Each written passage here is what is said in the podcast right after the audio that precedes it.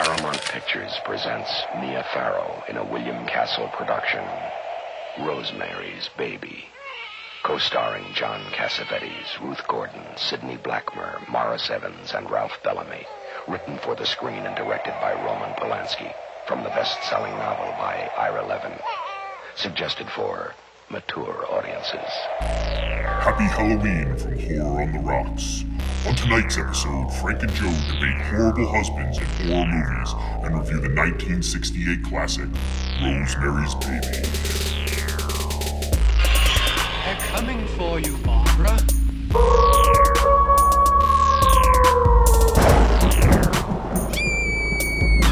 Look, there comes one of them now. Welcome. to episode three of Horror on the Rocks. Yeah, thanks for tuning back in. Frank, I was just thinking that I want to come up with a new signature catchphrase. or like Okay. a, a greeting instead of welcome, which works, but it's been done. I think Okay. we can think of something fun to do. All so, anyway. to the drawing board Yeah. with the intro. so, how are you doing, Frank? Oh, is that what you want the catchphrase? you like my little. Or are you Uh, maybe. Oh, jeez. That was one of the titles of the podcast that never. Did- Wasn't that Horror one of the? you doing? Was that one of the proposals? I don't know. We went through so many There things were that just ton. had horror in the title. Yeah. But yeah. Um, okay. Well then, yeah. Maybe we do need a new catchphrase. So how sure. are you doing? I'm doing pretty good. Yeah. Um, we are recording this on Monday, October 29th, but you guys will be listening to this on Halloween. Yeah. So yeah. happy Halloween. Happy Halloween, folks. and cheers. Um, And what are you drinking over there? Yes, well, we're both sharing tonight. We're breaking the rules. It only took us two episodes before we completely abandoned the rules in the name of the podcast on the rocks. Tonight, we are sharing uh, a beer, a really delicious beer that goes well with the theme and the topic of this podcast. Yeah. We are drinking the Rosemary's Baby uh, pumpkin ale from Two Roads Brewing. Yeah, it's very fitting. It's a pumpkin beer, and the name of the beer is perfect for today's episode because we will be discussing Rosemary's Baby. Yes, So, uh, yes, We're it's, both um, sharing this. It's a beer. It's a beer I actually really like. I think it's one of the more interesting pumpkin beers because some of them kind of just taste like pumpkin pie, and others of them taste like beer that just has like a little pumpkin flavor. Yeah. They do this beer in rum barrels, and they like flavor it with vanilla, so it has like a really interesting profile. I think.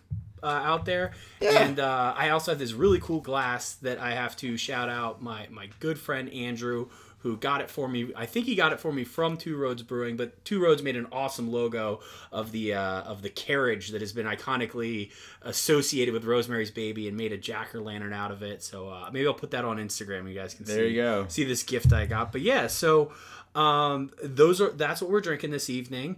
I think we have an awesome episode. yeah, we have a Uh, lot to talk about. yeah. Um, Um, but before we do that, corrections from last episode. Okay. We always we strive for accuracy, even yes, though we're and super wrong.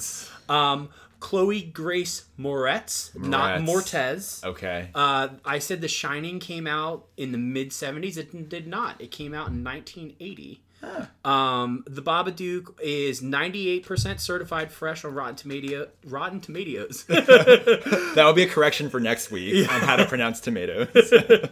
The Babadook is 98% certified fresh on Rotten Tomatoes. Uh, Okay. but the audience score, I said it was in the 90s or 80s.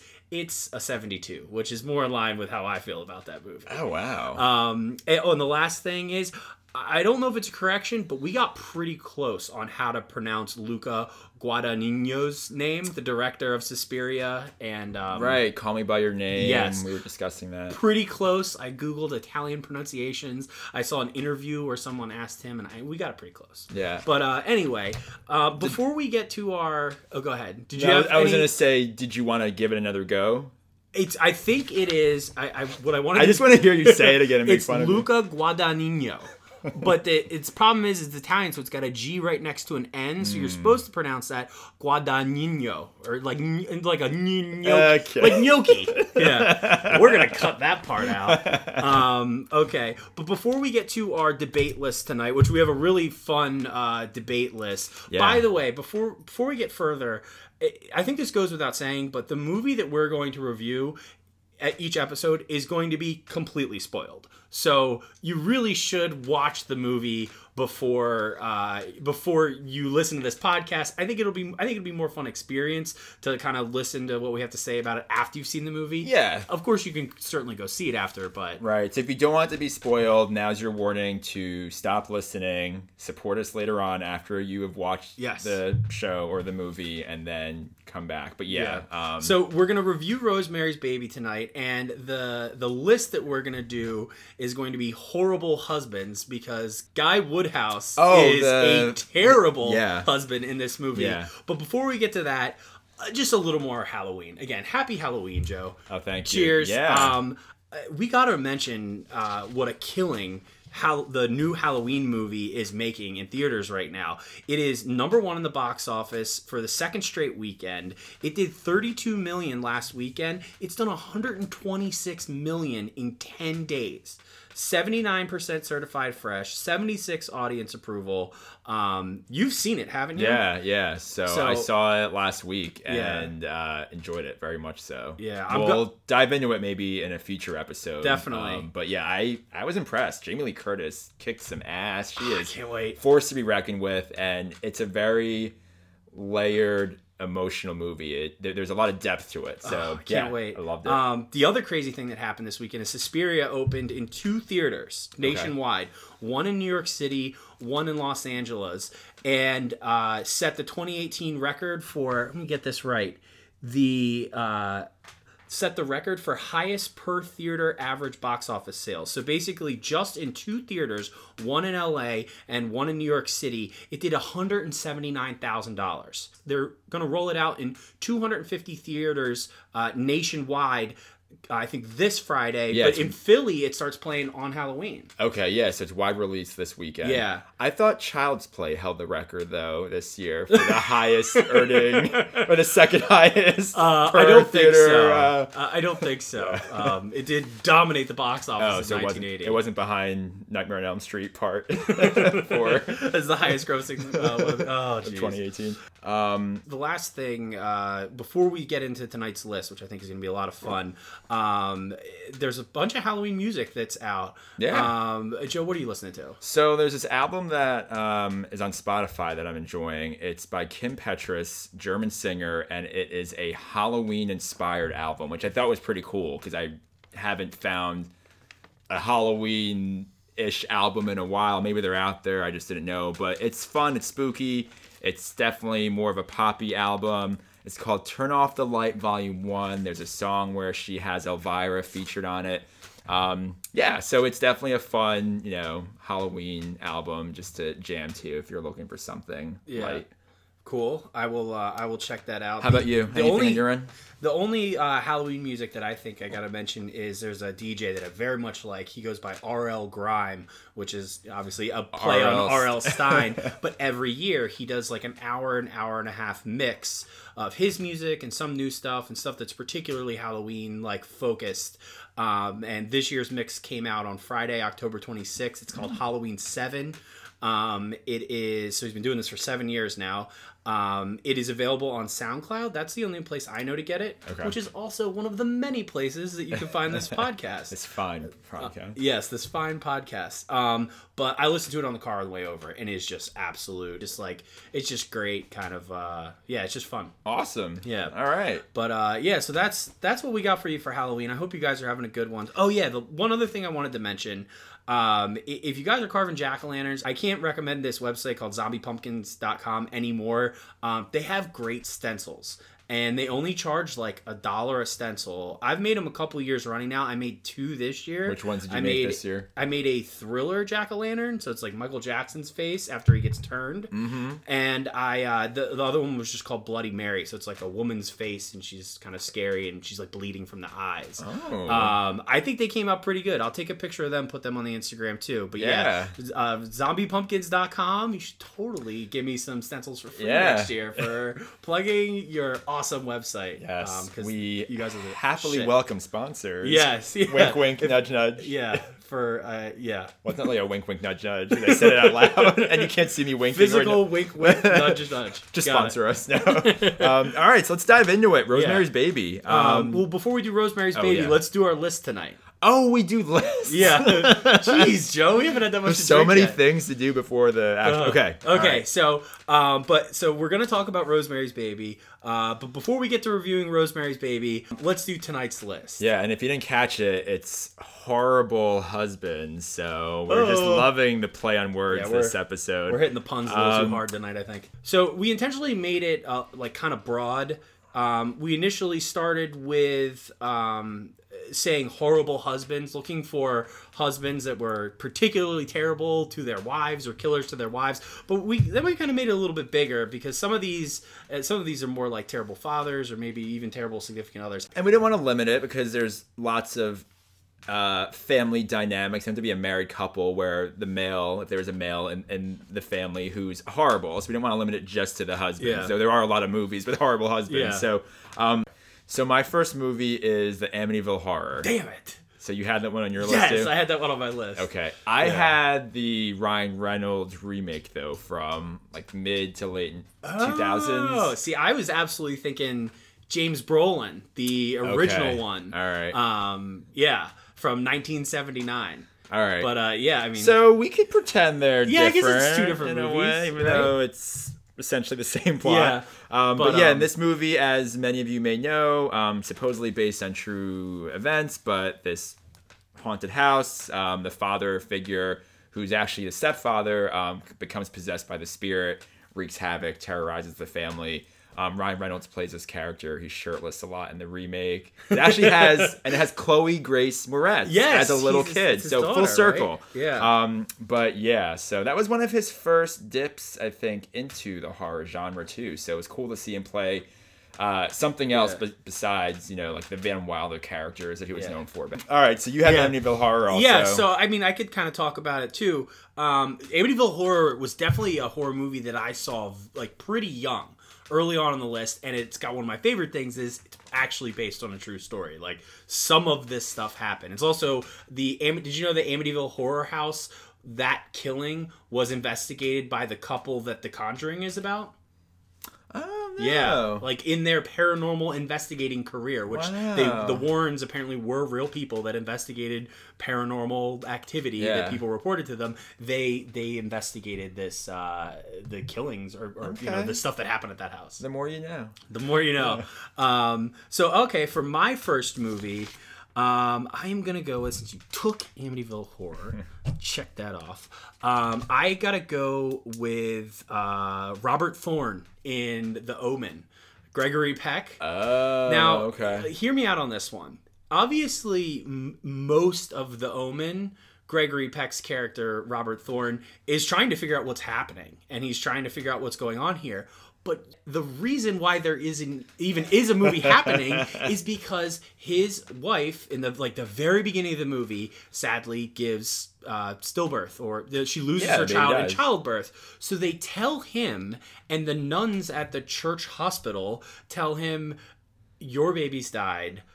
Before we go tell your wife, do you want to just have this other baby that a, a mom died in childbirth is leaving? It's a little questionable. And uh, not, at, at no point does he go, you know, who know? Let me go talk to my wife and see if maybe we'll take this as a sign of her. No, he just he, he does not Agrees to tell it. her. Yeah, he doesn't tell her. And I I can't even remember. Does she ever find out before she meets I her don't know, demise? but it's the kind of thing you'd want to run by your partner. Probably. Like, you know. So yeah. that that just seemed like the worst husband move I could think of. Yeah, so. that's a good one. Yeah. Um, so my next one is The Stepfather. Have you ever seen that one? I have heard of it. I've never actually seen it. So it stars Terry O'Quinn, um, pre-Lost um, Hmm. TV show, and he plays this serial killer essentially who targets single women who have children and families, and sort of marries into the family and then tries to just off them. So um, there were three of them in like the late '80s, early '90s. They did a remake, um, as they've done with a lot of these as Uh-huh. we're going over them. I haven't seen the remake, but um, yeah, he's a pretty terrible uh, human being. So Uh, okay, so for my next one, I'm gonna go with. Uh, I actually don't know if he's a husband. He's the only one I can't remember. But the uh, the the boyfriend or husband, his name's Micah in Paranormal Activity. Do you remember seeing that movie? Yeah. So throughout this movie, she the the uh the the wife or the girlfriend i think her name's Katie? katie? Yeah. Mm-hmm. um throughout the movie she figures out that they're being haunted a lot quicker. By the way spoiler uh i guess I mean, uh, if you're watching paranormal activity. Um but she he like really patronizes her he he also makes a bunch of bad decisions that aren't good for what he should have realized was a haunting situation um he brings a ouija board into the house just to stir things up a bit Yeah, that's never gonna go well. yeah, brings the bring Ouija, a board, in. Um, she wants to leave the house until she gets possessed and wants to stay. Um, but yeah, he's just he's just not helpful to the situation. They were never going to survive the horror movie uh, situation they found themselves in when he was too prioritized with uh, filming instead of taking care of the fam. Yeah, Yeah. yeah, that's a good one. Um, my final one is The Shining, and I mainly put this in the list because you already used it last time and you hit your quota. So Well- well- I'm just dangling this in front of you, but it does fit in with this list Yeah. perfectly. Um, as you know, we have Jack Nicholson's character who. Um, is not the greatest father after they're you know Yeah. staying in this hotel for the winter. Um, he goes after his family with an axe. He's trying Yeah. to kill him. He's going through some other stuff, but uh, And he uh, he's just simply terrifying. Yeah, he's yeah, the yeah. scariest father husband So- that I can possibly think of. he's a fairly horrible father. Yeah, um, yeah. and husband. So yeah, that's that rounds out my list. What's your third so one? I got to move into my my bonus category here since you took Amityville Horror. Um, but I'm gonna go with 28 Weeks Later, which Uh-huh. is the sequel to 28 Days Later. Have you seen it? Yeah, Um, I have not seen it in a very, very long time. I actually re- rewatched a couple clips from it today um, to make sure it was the movie I was thinking of. But essentially, um, you know, spoilers coming at you about this movie. Uh, the character that survives at the end of the first movie, Don and his wife, uh, are are holed up in a house, and when the second movie picks up, eventually the zombies get in. And at the time when they're trying to get away from the house, the mom, he just totally deserts the mom wife completely. She's begging for him to stay. She's actually yelling, "Please help us." And he like looks her dead in the eyes and he sees the zombies and he takes off. And he leaves. He just leaves her totally for dead. Lies to characters later in the movie about her whereabouts. Yeah. They end up finding her later. She's not dead. She's like uh, she can carry the zombie virus without showing symptoms. So she's alive. He begs her for forgiveness for deserting her, and then he kisses her, and he then gets the virus and kills her And while she's tied to a gurney. yep. He rips her eyeballs out. That's how it ends. That is um that is a that's a pretty terrible husband. Yeah. That's deserts you and then you manage to survive and he ends up killing you because he's dumb. That's rough. yeah. Well, Yeah. on that note, Those uh, are the most horrible husbands we can think of, except for Guy Woodhouse. Yeah, that leads us into this gem of a husband. So, uh, Rosemary's Baby came out in 1968, uh, starring Mia Farrow as Rosemary, um, directed by Roman Polanski. And before I guess we dive into this, we understand Yeah. Roman Polanski. Uh, comes a lot. Of, there's a lot of baggage with that name. Yeah, there's an 800 pound gorilla on the podcast. Yeah, and so it is he uh, Roman Polanski's rap sheet. Yeah, so he pled guilty uh, to unlawful sex with a minor back in seven, 1977, fled to Paris, and has been pretty much hiding out there Yeah. since. Um, and he's actually won an Oscar, I think, Yeah, in the no, he did. Though he was Um, recently voted out of the Academy of Motion Pictures I was and glad Sciences. to see that. Yeah. Yeah, so uh, Um, certainly not. Yeah. Um, he, I mean, he's had kind of a crazy life. Um, his first wife, Sharon Tate, was killed by the Manson I family. don't know if they were married. They were married. She was eight and a half months pregnant with his kid. Yeah, but they were married though. I'm pretty sure, yeah. I mean, either way, they were living together. She got killed. She and her friends get killed in a house that was hers and Roman Polanski's.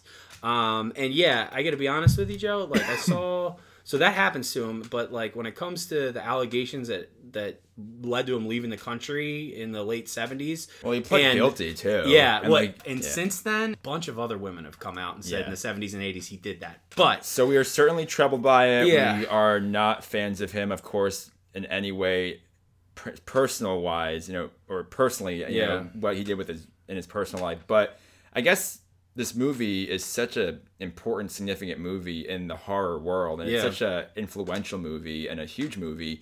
We really want to focus on that, and we certainly understand there's this aspect of the movie, Yeah. given you know who the director is. But um, yeah, especially because part of what part of what makes this movie so interesting is how it was made. So we have to talk about it a little bit. But there, it, uh, it comes yeah. with this. He's a, this he's history not a great person. Yeah, and, yeah. Um, but anyway, he directed and um, adapted the screenplay. And Mia Farrow, who plays Rosemary, wasn't the original um, choice to play her, Yeah. but they ended up going with her, and she does a phenomenal job. So, Yeah. um, again, this came out in 1968, made 33.4 million dollars. It was a really critically praised movie at the time, and has Yeah. since just become even, you know, more popular and has kind of cemented itself as this um, really influential, critical darling in the horror world. But Yeah. um, so the movie takes place in New York City. Yep. Um, we have this couple, this young couple. Guy is the husband, Rosemary is the wife.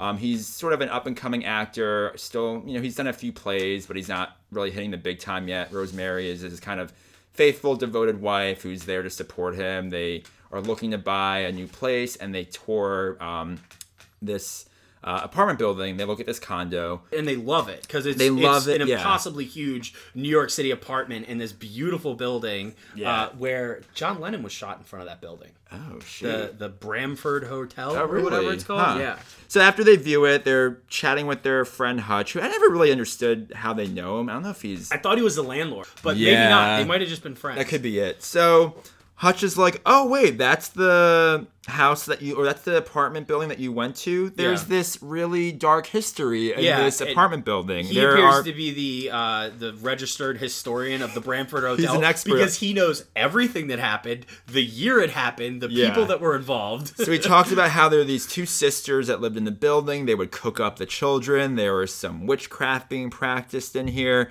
And then he quote says, "There's a high incident of unpleasant happenings." so if someone is telling me all those warnings about a place that I'm gonna potentially live in.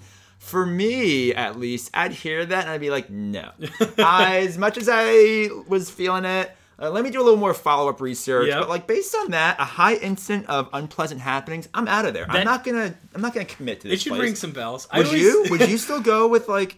What if it was your dream place? Like, would you still do it? it? I mean, it would be kind of hard not to. Even right, if there was a history of witchcraft and all this crazy right. dark stuff. if you showed me that apartment in New York City and I can afford it, and the only issue is that somebody had practiced witchcraft there, that would not stop me. Yeah. So um, they eventually move into the apartment because how would this be a movie if, If and how would the plot further itself if they didn't? So Yeah. they move in and you know they're redecorating, they're setting it all up, and then Rosemary befriends this woman Teresa in the Yes. basement, this creepy dark basement. This woman Teresa's doing her laundry. They strike up a conversation, become friendly, and she notices that Teresa's wearing this charm around her neck and it has this really foul odor.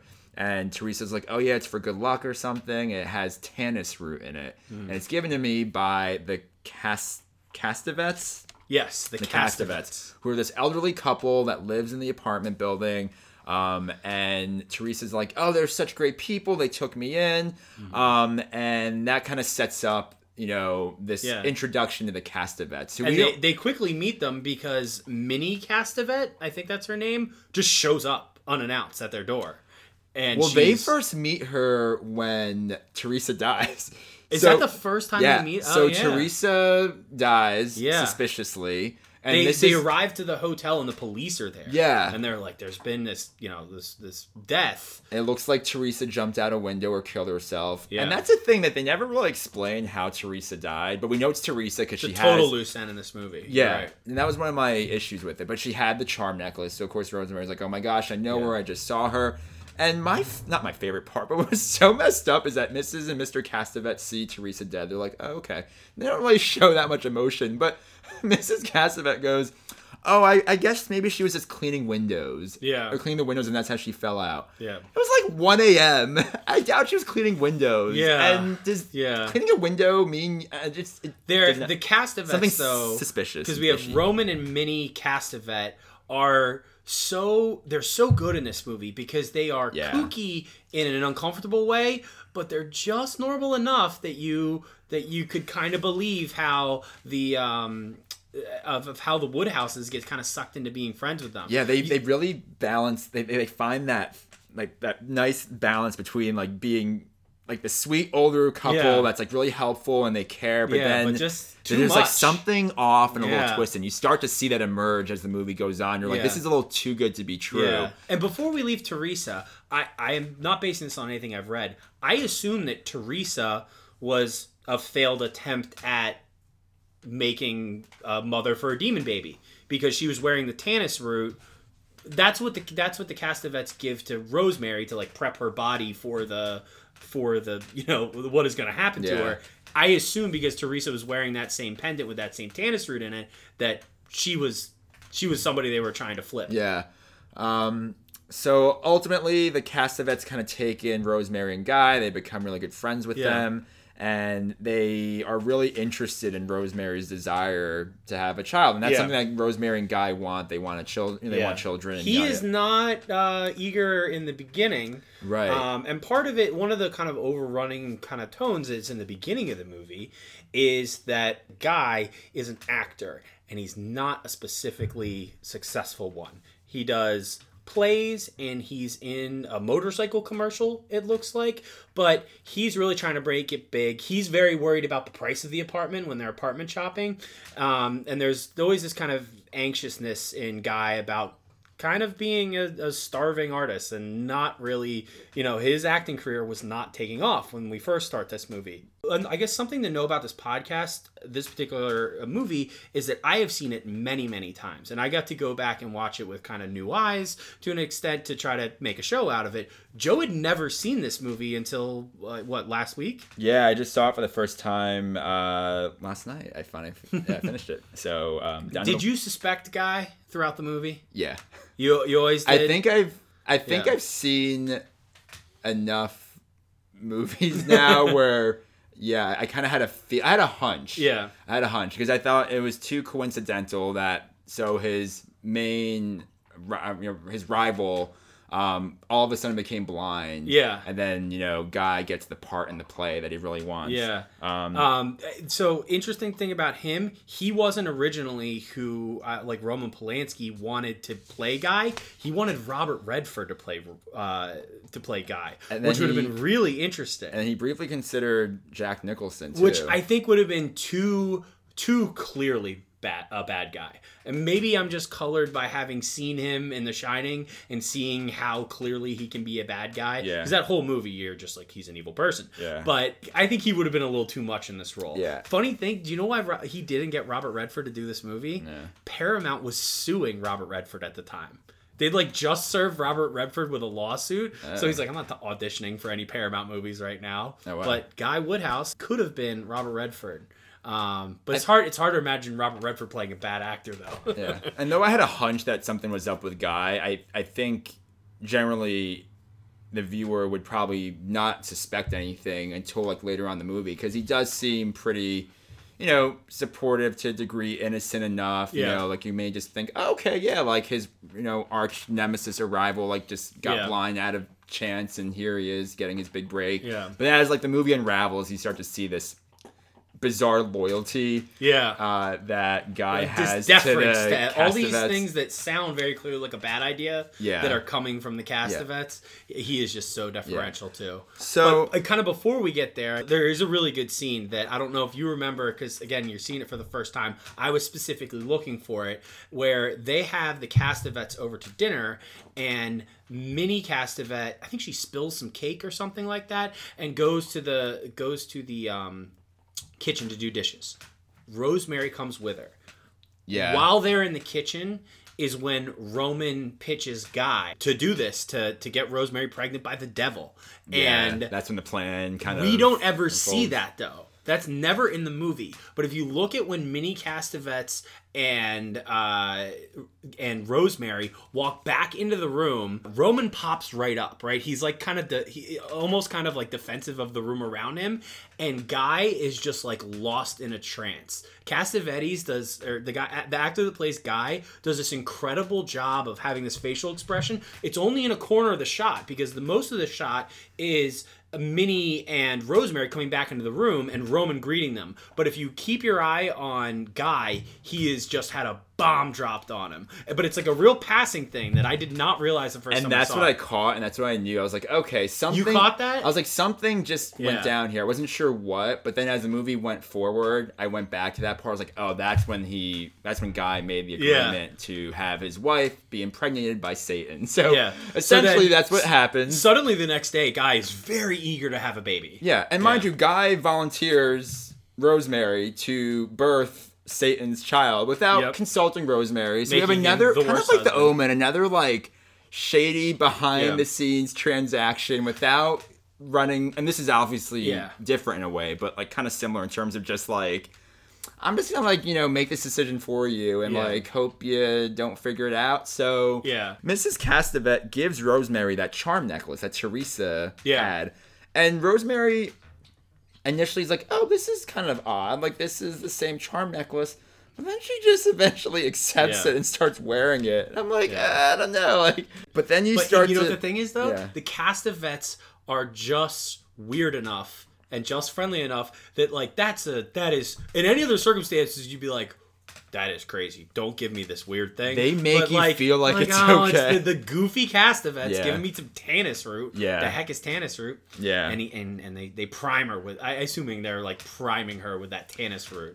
They are, and they're also. Uh, well, this is actually after Rosemary gets pregnant, but they're making her these shakes. They're Yeah. like really attentive, and they That's have the her. the food from the food from the Castevets is very important in this movie because I can't remember if they go over there for dinner or whatever, but somehow the Woodhouses end up eating chocolate mousse Yeah. from the Castevets in their kitchen, and guys downing it, whatever. He's you know just shoveling it in, and he's very very insistent about eating this mousse. Yeah. and you got to eat this mousse, and she um she doesn't like it. She says it has an undertaste, and Yeah. while Guy walks out of the room at one point, she offloads all of her mousse into her napkin and only eats, you know, a small portion of the mousse that Guy was trying to get her to eat. yeah, she described it as a chalky undertaste, and this whole like chalky, this reference to like chalk like or chalky flavored stuff, like kind of appears a lot through this movie. But Yeah. so after eating that mousse, she starts to feel off, and she passes out pretty much. Yeah. And then this is that really trippy, disturbing scene where Yeah. she, she thinks she's dreaming at first, and then kind of towards the end, she's like, "Oh no, this is really happening." But in this dream, a bunch of the tenants who are all, you know, probably like 65 and over who Yeah. live in this building are around her. They're all naked. Yeah. She's in bed, and there's this like beast creature that's pretty much impregnating her. Yeah. On top of her. And she's either tied down or she's like in a state of paralysis. She's kind of yeah, and then towards the end, you're like, er, er, er, again, towards the end, she realizes, hey, this doesn't feel like a dream. Yeah. This actually may be happening. So you wake, she wakes up. Did you realize that uh, Roman, Minnie, and Guy have a conversation in that scene? No. Yeah, it happens so quickly. Again, not something I caught Yeah. the first time around. Guy's actually saying to Minnie at one point while the incantations are happening, Yeah. and the scene's really kind of beautiful. The way that it's like constantly being over like layered with like different images and colors, so it really feels like a fever dream. Guy says something to Minnie like. I think she can see. Like I think she knows what's going on, and she she goes, "Nah, if he ate the mousse, he he can't. She she doesn't know what's going on at all. She won't remember a thing." And guy's like, "Ah, I don't know." And guys guy's completely naked. and He's there next to Minnie, who's completely na- naked Yeah. with Roman. But uh, yeah. So she so she up. actually they make it seem like she kind of sees that, but he's able to persuade her uh, otherwise. Really, the next Yeah. uh, the next day. He is a good actor, I guess. Yeah. um, but not quite good enough because the next morning she wakes up and she sees scratch marks on her, and Mm-hmm. she's like, "Oh, that's odd." And then Guy tries to explain it. They're as- big. They're like they're her whole back down her side. Yeah, and he tries to explain it as though like he needs to cut his nails and it was him that like Mm-hmm. made the marks. And then he pretty much flat out says, Yep. um, yeah, I know where you're going with this." he pretty much admits to raping her. Yeah. To raping her while she was unconscious. Yeah. And it's just glossed over and accepted. And this was this movie was made at a time where marital rape wasn't criminalized. Yeah. So it's interesting 'cause I'd never seen this movie until now. And just seeing that part was really disturbing to me and really messed up. Yeah. And that he kind of just makes this explanation that, oh, you know, I was a little loaded myself, you know, and like that justifies it and makes it okay.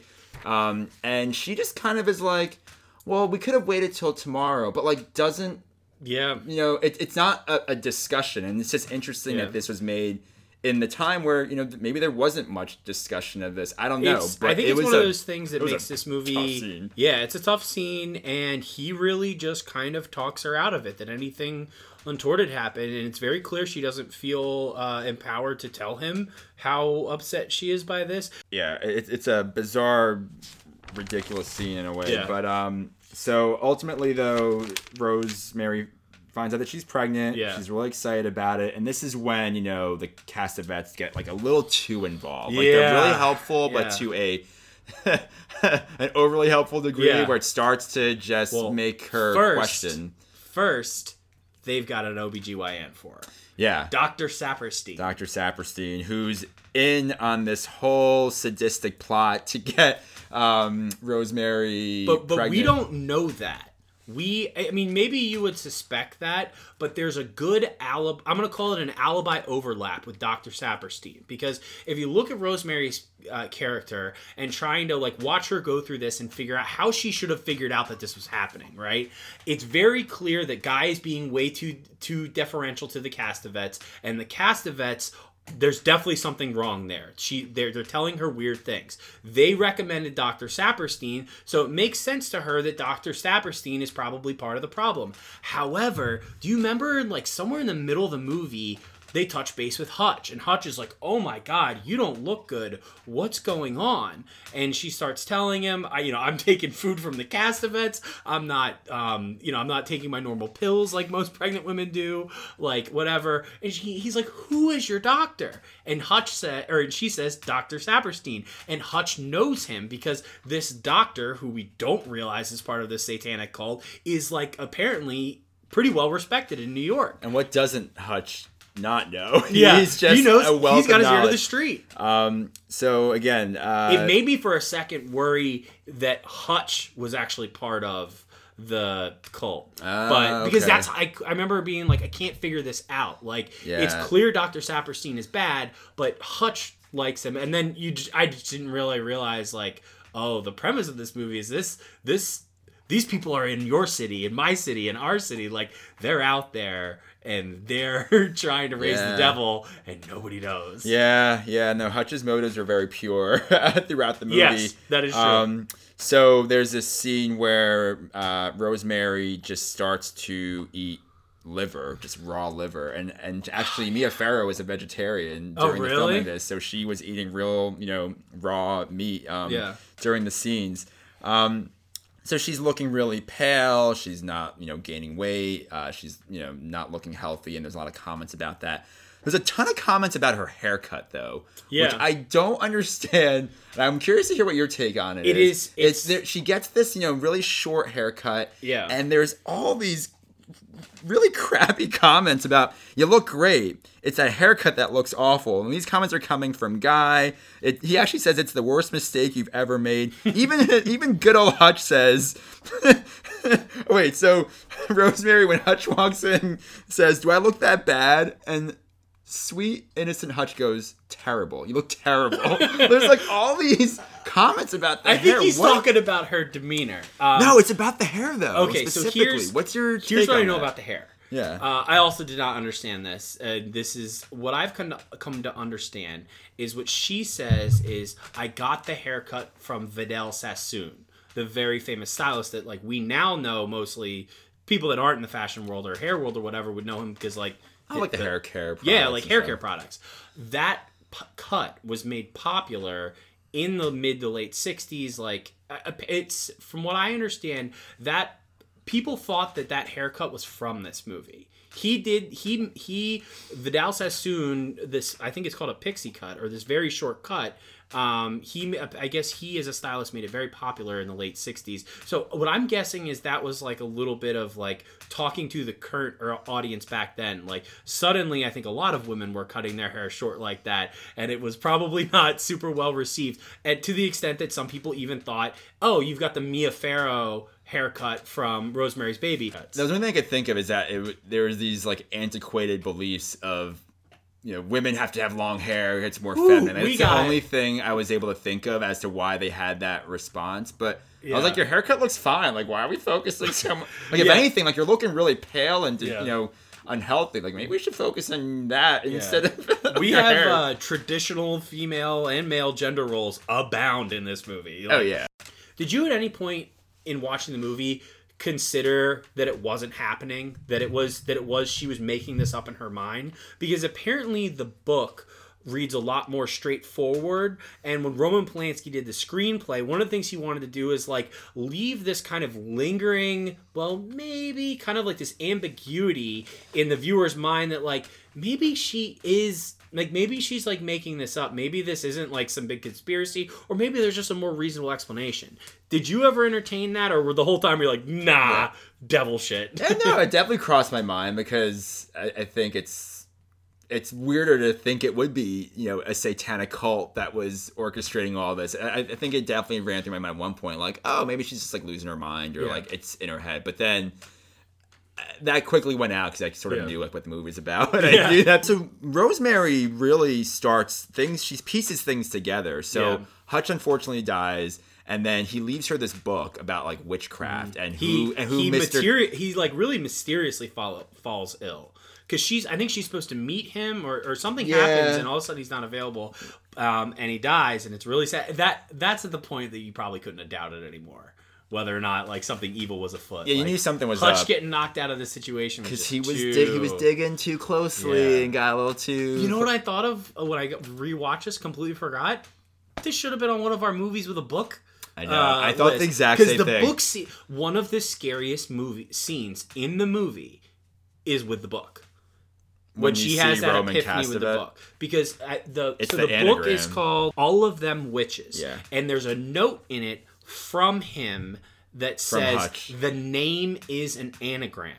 So she takes Scrabble letters. I'm getting chills talking about it. She takes Scrabble letters and lays out all of them witches and just starts spelling shit. And because at this point she uh, she's already had this party with her friends, or her party's like something is wrong. There's just weird amount of like aggressiveness from Dr. Saperstein about like don't you listen to what anybody else might have to say about pregnancy. Like only listen to me. Well, it's more so that she's in deep, deep, excruciating pain. Yeah, and she's the doctor's not helping her. So her friends naturally are like, maybe you should see a different doctor because you should not be in this much pain. Yeah. Your Speaking of which, I watched this movie with my very pregnant girlfriend. Uh, who I can only imagine how scary this would be to you for the first time if you were pregnant. Well, that's why I picked this movie because I thought it was very that? timely Yeah. that Yeah. you're going to be a father soon. Yeah. So There's all this indicia that something is wrong, so she's resorting to anything. So she takes this book that the passed away Hutch le- leaves her. She starts spelling out all of them witches in a different way because it's an anagram, and none of them really make anything. So she starts flipping through the book and notice that a page is turned. And in that book, we see uh, an excerpt of something that uh, Hutch told her about earlier. One of the names of the people that is of unknown whereabouts that was part of this satanic cult and witchcraft family that came through the hotel his name is Steven Marcato. And she looks on the page and Stephen is underlined. And that's where she goes, Hutch did all the work for her. Hutch did the way. all the work. He gave her like the Spark Notes version of that book. He like highlighted, underlined everything.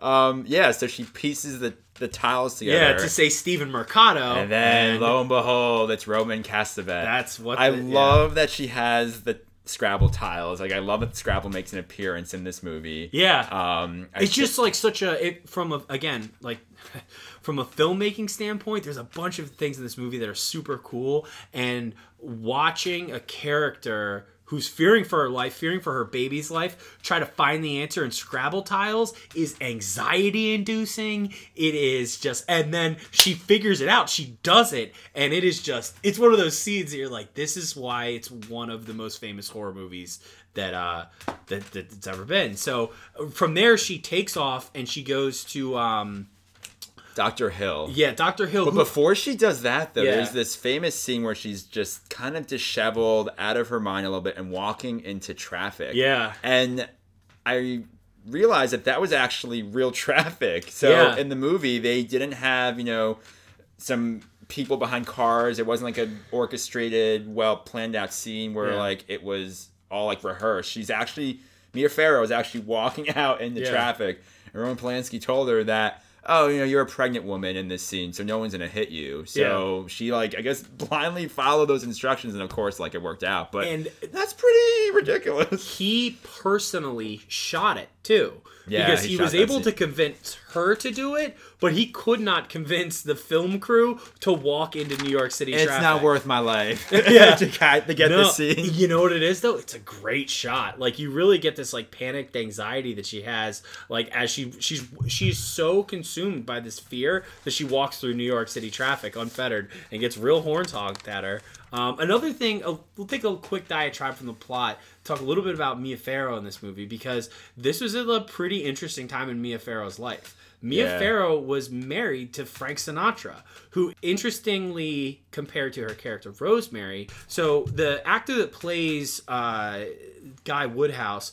Who I think his name is John Cassavetes. He's much older than Mia Farrow, um, and I think they play up. They make them seem closer in age a little bit in the movie, but in real life, that actor is significantly older than than she is. And in real life, her marriage to Frank Sinatra, Frank Sinatra was in his fifties and she was in her twenties.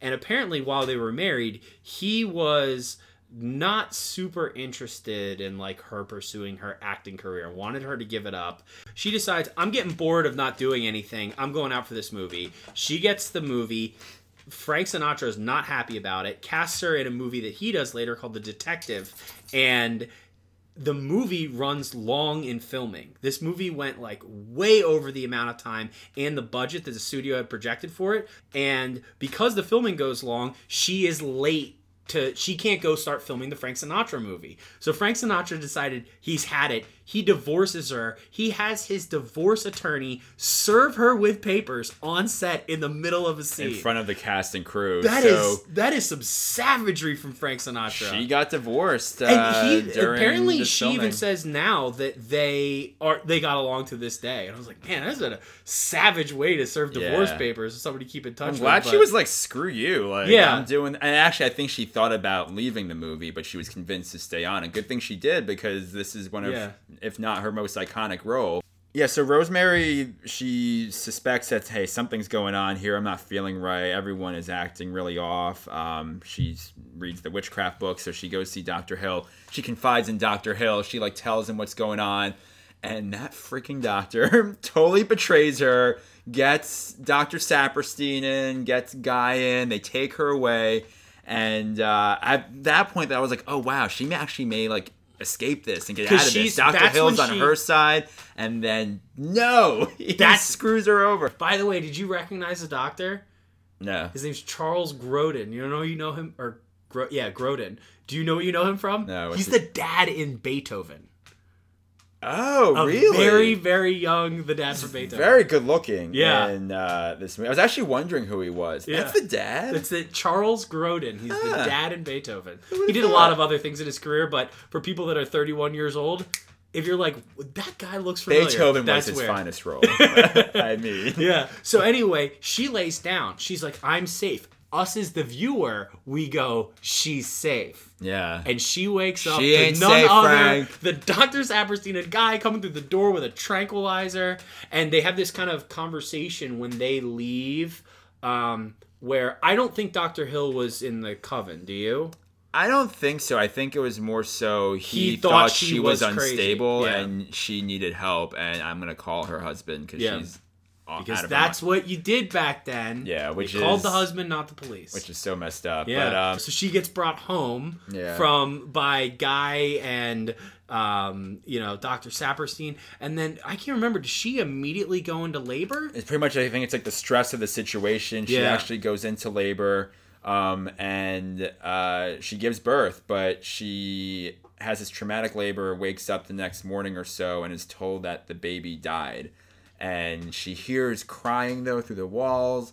Realizes that, huh, interesting. I'm hearing a baby cry. Maybe my baby actually isn't dead. But she's able to get up and kind of investigate this baby crying. Yeah. And this is such an epic, you know, famous scene. I think is the end of the movie where she is exploring this like hidden room um, behind their apartment. Yeah, so that's something we come to realize earlier in the movie, and there's great foreshadowing to it in the first act because we come to learn that the apartment that they live in was actually one big space at one point and has since been compartmentalized into apartments. And their apartment at one point was connected to the Castevets. And, but when they show the apartment, there's this huge chest in front of this uh, closet that they pull out and they see there's a closet behind. They're like, well, that's weird. Why would you cover a closet with an armoire? Um, later in the movie, and this is what happens, she goes into labor and she's able to lock herself in the house.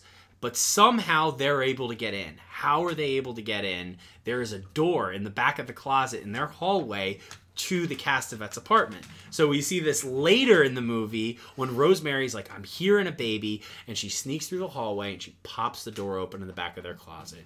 And she walks into this room that is filled with what we now realize is all the naked people from the sex fever dream she They're has. fully clothed though. In They're the scene. fully clothed in this Fully one. clothed, And it's um, those folks. And There's they're a all picture of chilling in the parlor, Yeah. and you see this bassinet with this. So as she's making, Rosemary's making her way with the knife in her hand. She's Yeah. like, "What is going on here? Like, what is happening?" And at the end, she sees this bassinet, um, and this, you know, this black uh, sort of drape veil over it, and is like, "Oh, is that is that my baby?" And looks at the baby, and that's woo, her reaction when she sees Yeah. the baby. She freaks out because she's like, "What did you do to this? You know, what did you do to the eyes? Like, Yeah. why are the eyes that way?" It is one of those things that they, the you know, the, the sex, uh, the impregnation by the devil that they allow to happen to her. That scene is a lot of like quick cuts, but one thing we get to see is the devil's eyes, and you know he's got you know horror contacts in like his eyes are his eyes are dark and weirdly Yeah. shaped or whatever and sh- eh, we get that she sees that in the baby And she's like, "Those aren't guys' eyes. Yeah. Why are his eyes that way?" yeah And they're roman's like, god's not "Sup- the baby's father Surprise! you are not the father. it was very Maury. It's Yeah. like Satan is the father. Yeah, Um, they're super happy about it, and like, and they start talking to her like, "You should be happy about this too," because obviously they're in a Satanist cult. They just reincarnated the devil. They are super excited. And then Roman Castevet says something really ageist. He's like, the women here are too old. They can't mother her. So we Yeah. need you to mother her. Yeah. Like, I mean, I know she's like the natural mother, but like, these other ladies, like, they could very well, like, still take care of this kid if they need to. But, Yeah, Um, but yeah. ultimately, though, like, Rosemary, at first she's shocked and kind of horrified and appalled. And then Yeah. at the end, it just focuses, the camera just focuses on her face. And you sort of see her come around a little Yeah. bit where she starts to maybe think, okay, like, I can make this work. You know, like, feeling like it, it, At some point, you just gotta go like, "This is my life now." You know what I mean? Like, I think with any sort of traumatic event, like at some point, you decide, "Okay, this is what my life is like post this post this traumatic event." I've and the baby is Satan's yeah, child, and the I'm baby gonna- is screaming. The Satan baby is screaming. Literally, not a Satan kid like in Babadook, an actual Satan kid. Um, so yeah, that's how it ends. Yeah. and it, it's a really cool ending because you see this slight transformation in Rosemary, but you don't really know where it's gonna go. So, Yeah. um, I love that they never made a sequel to this. And there was like a there was a TV. Oh, they did? There was like a TV sequel. It was a TV sequel. And then the author Ira Levin wrote a sequel. I think it was called The Son of Rosemary. Um, but neither of them, like none of them, really like blew up and became a big thing. There was like a TV sequel in 2014 with I think Zoe Saldana. yeah, it was a remake. It was a mini series. I didn't see it either. It wasn't particularly popular. I like- mean, yeah, probably not because I haven't heard much Yeah. about it. But it's one of those movies that I think is really important to see because it is so iconic in so Yeah. many ways. It's a really cool story that dives into, you know, the occult and, and these Satan worshippers, and it actually influenced a lot of other movies such as The Exorcist, The Omen. They all kind of came out after Which this. apparently the author felt kind of. I, I don't think the author is particularly religious one way or another, but apparently he felt kind of bad.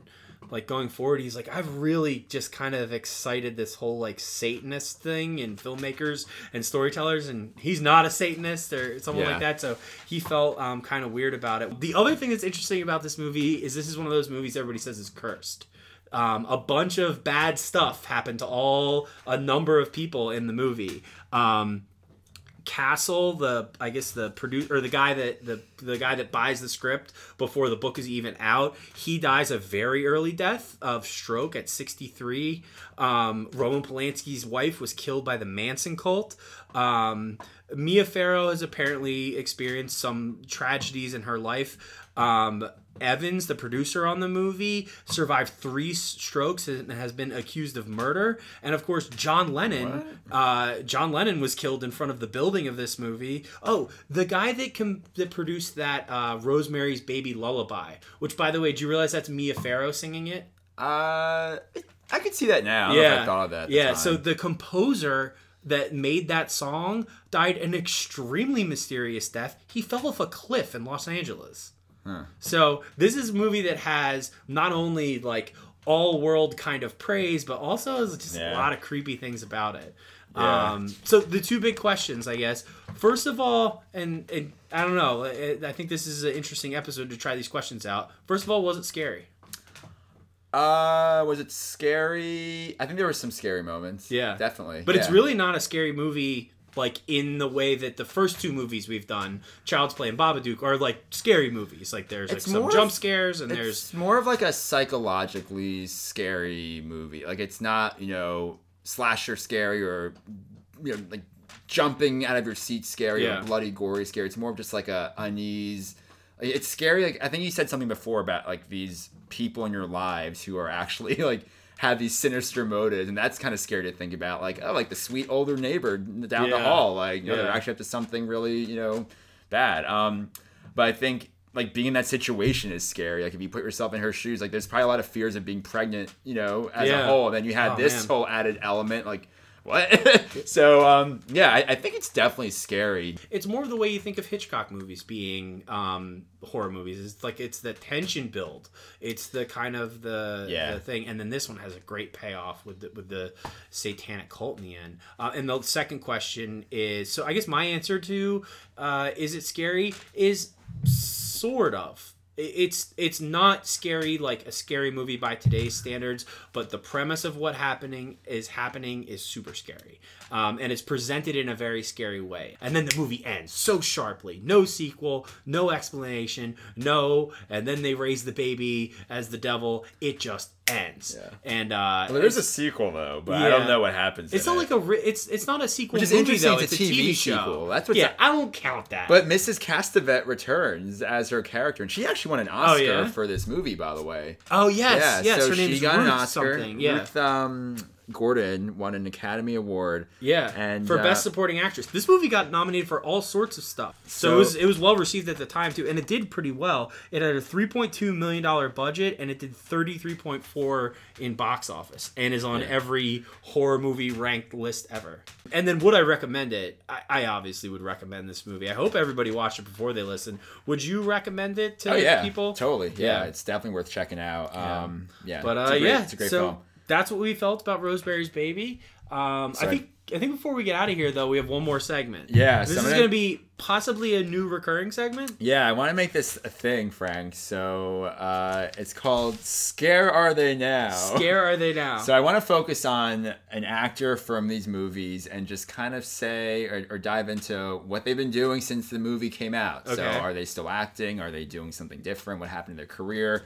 Who do Um, we got tonight? So today I want to look at Mia Farrow actually. So Okay. she, um, as you know, plays Rosemary in the movie. Um, is still a really popular person in, in the spotlight. She does more so humanitarian work now. She's a UNICEF Goodwill Ambassador. Um, what I thought was really interesting though is that her sister is named Prudence Farrow. And Prudence is the subject of Dear Prudence, the song by the Beatles. So that is a fun little fact for you. But um, one interesting role she took in 2006 was she played the uh, nanny in the Omen remake. So another, Oh, really? another kind of you know devilish yeah. movie dealing Who with the Julia supernatural. Stiles is in that? Julia Stiles, yeah. Yeah. So um, it's interesting how it kind of came, I don't know, full circle in some way. But yeah. Um, on that note, Yeah. happy Halloween. Don't forget, you can find us on Instagram at Horror on the Rocks. We're on SoundCloud, on Apple On Spotify, we are. Uh, Stitcher, Google Play. If there's anywhere that you guys know of that you get your podcast from and we're not on one of them, tell us so we can get ourselves on there. Thanks for listening. yeah. Happy thanks. Halloween. Have a great Halloween, folks. Don't eat too much candy.